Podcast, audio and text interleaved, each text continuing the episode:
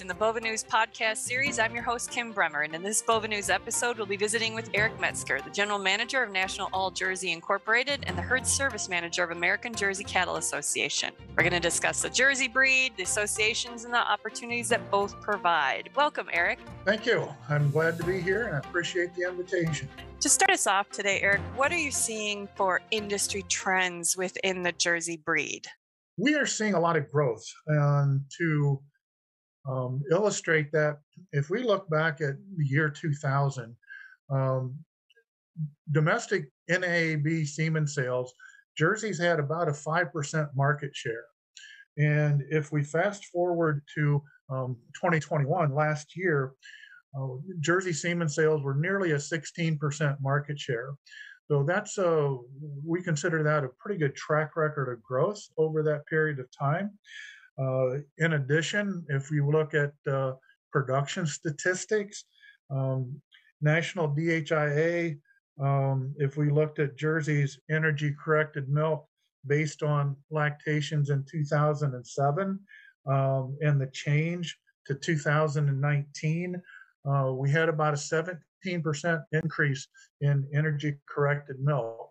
Um, not only is the breed increasing the pounds of milk per cow, but we're also increasing the component level uh, in the Jersey milk as well, which is provides a, an added boost um, to that energy corrected milk factor.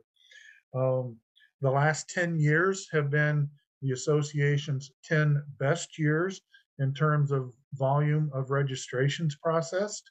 Um, and our the cows enrolled in our performance evaluation program um, the last three to four years have been our strongest years as well. So it's been a it's been a, a, a, good run of growth for for the breed and for the association.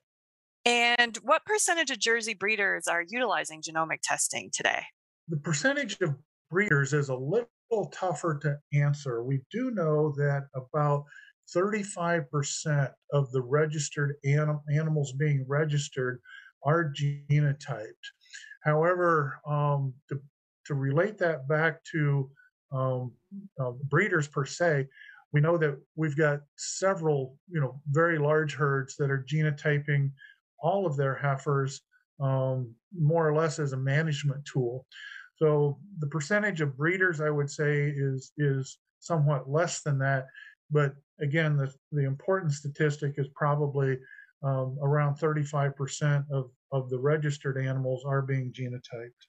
So, what benefits do you see from genomic testing for the Jersey breed? I would say they're pretty much in line with what the, the benefits for uh, the industry as a whole. It has um, increased the accuracy of our genome of our genetic evaluations. Um, you know, prior to uh, genomics. If you got, uh, you know, a, a heifer uh, with simply a sire dam information, might have a reliability of 35% on uh, their genetic estimate as calculated by a parent average. Whereas now with genomics, that's up in the 70 to 75% reliability range. Um, obviously, it's helped us identify high genetic merit animals um, at a much earlier age so that those animals um, on the bull side, uh, th- those bulls can have a much uh, bigger influence on the breed much faster, uh, tightening the generation interval. And on the female side, um, you've got numerous high genetic merit heifers going into IVF programs, which again helps to accelerate the, the genetic progress of the breed. And then, as far as just shall we say the the rank and file animals, genomics helps um, sort breeders sort those so that they can do. Some of them are you know actually culling their heifer pens based on uh, genomic uh, results because if genomics indicate that uh, a particular heifer may have a challenging time being a profitable milk cow, um, they can uh, remove them from the herd before they invest the the resources to get them into into the milking herd. So um, we've seen numerous benefits from from genomic testing. Now, switching gears just a little bit, the Jersey breed has what many refer to as bracket jerseys. Can you talk to us about what this means or maybe give us a historical perspective on how this came to be? Well, probably best if we're going to talk about that to, to go back and uh, revisit a little breed history. And that is that the Jersey Association in the late 70s or early 80s took a very progressive step and started to record animals that came from unknown um, ancestry. And originally, it was uh, an, an, animal needed to be, um, for all intents and purposes, by the to the known to the owner to be nothing but a jersey, but somewhere along the line, uh, the recorded ancestry behind that animal was was lost. And so they we started with what we called the genetic recovery program, where an animal with unknown Jersey ancestry could be recorded as a first generation animal, and then the daughters would be um, second generation, those daughters uh, third generation, and by fourth generation animal, uh, they came directly into the herd book. Um, the first three generations had a prefix designation, um, but by the fourth generation animal, there there was no longer a, a designation. And then um, in the early 1990s, uh, the membership approved a bylaws change whereby animals that exhibited characteristics of jerseys could be recorded in that genetic recovery program. If we then fast forward to the late 1990s, uh, we had the advent of what we called the Jersey Expansion Program. And in that program, uh, an animal that was Jersey sired and out of a dam of a different breed could actually be recorded and was given the name prefix of J1, kind of a play off of an F1. Uh, we adopted the, the naming prefix of J1. And after the J1 animal, uh, they were bred to Jersey sires, then they would come into the genetic recovery program uh, as had been done previously.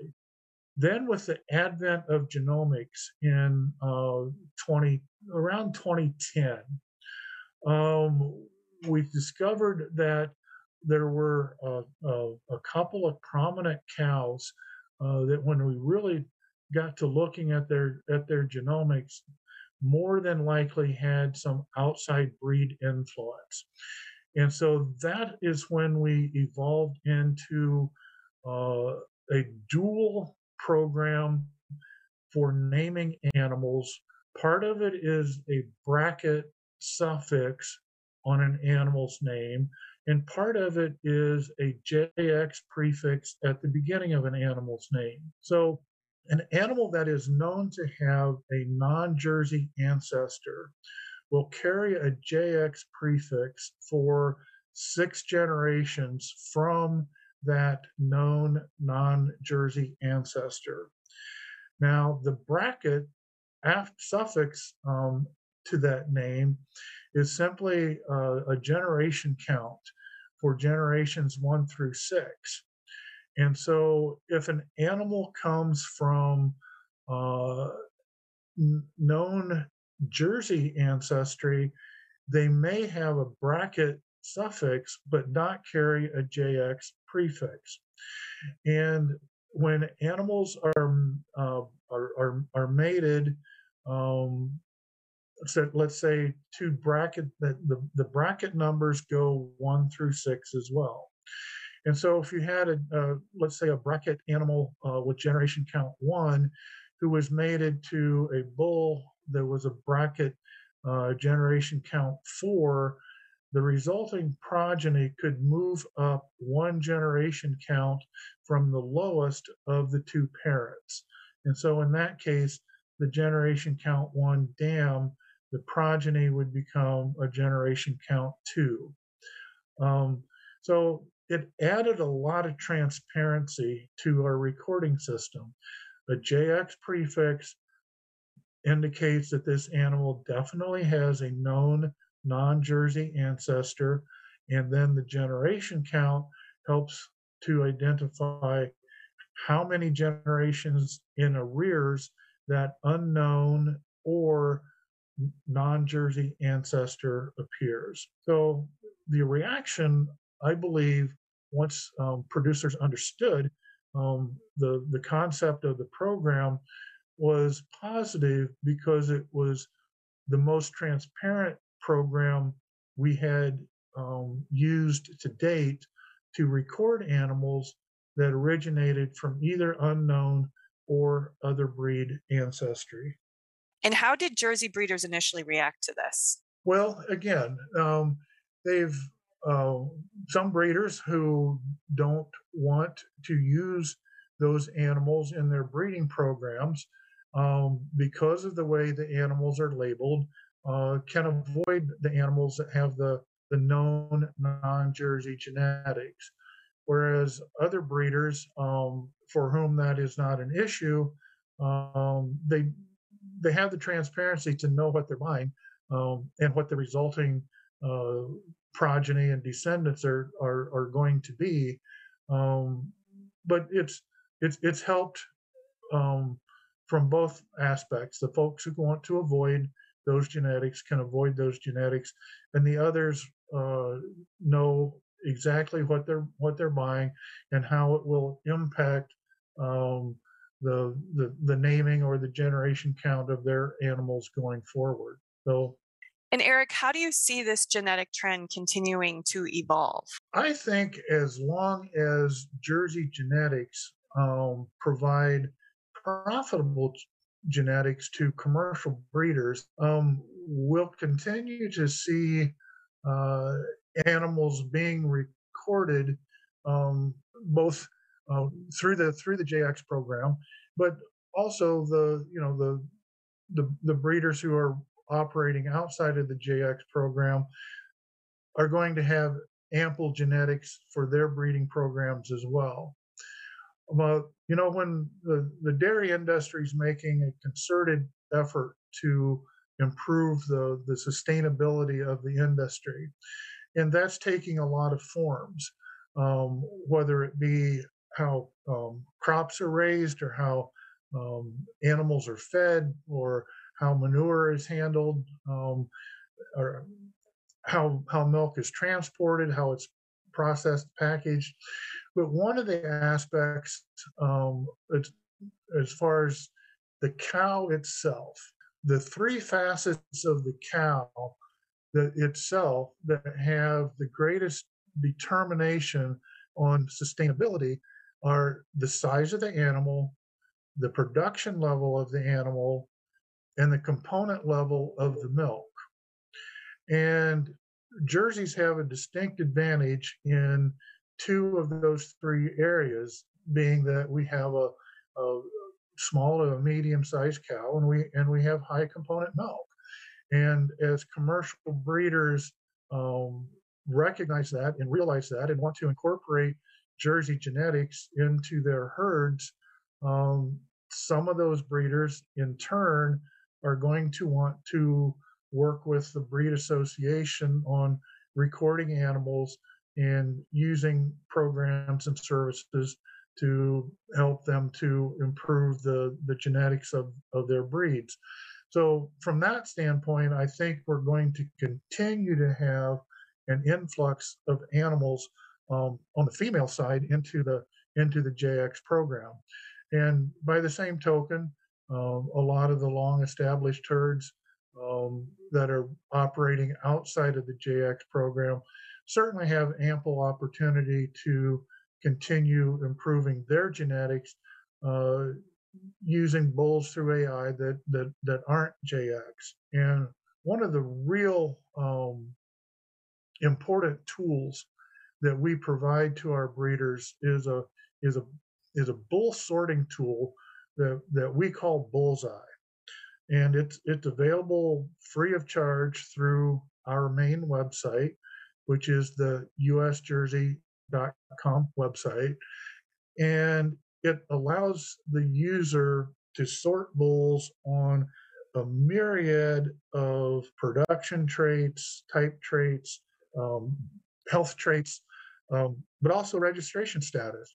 And so, if a breeder wants to go in and look at the bulls that are available through AI, um, either active AI bulls, the proven bulls, or the genomic tested bulls, etc., they can put in a myriad of sort options. And if they simply want to, um, you know, avoid bulls that are JX or generation count, uh, Bullseye allows them the opportunity to filter those bulls out from the start.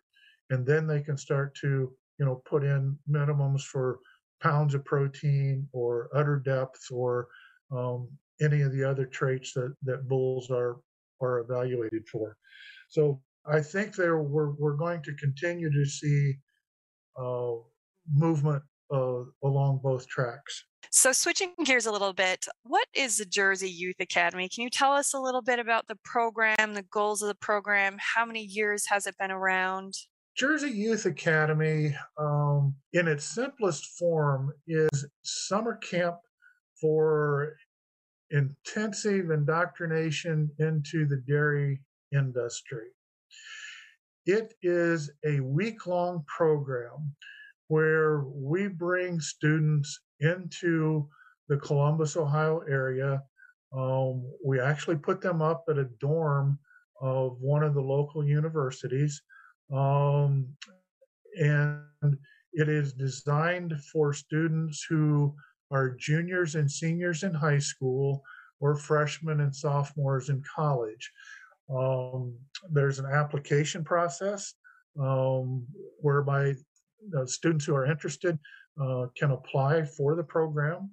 Um, there's a selection committee uh, to choose the students that uh, get to participate.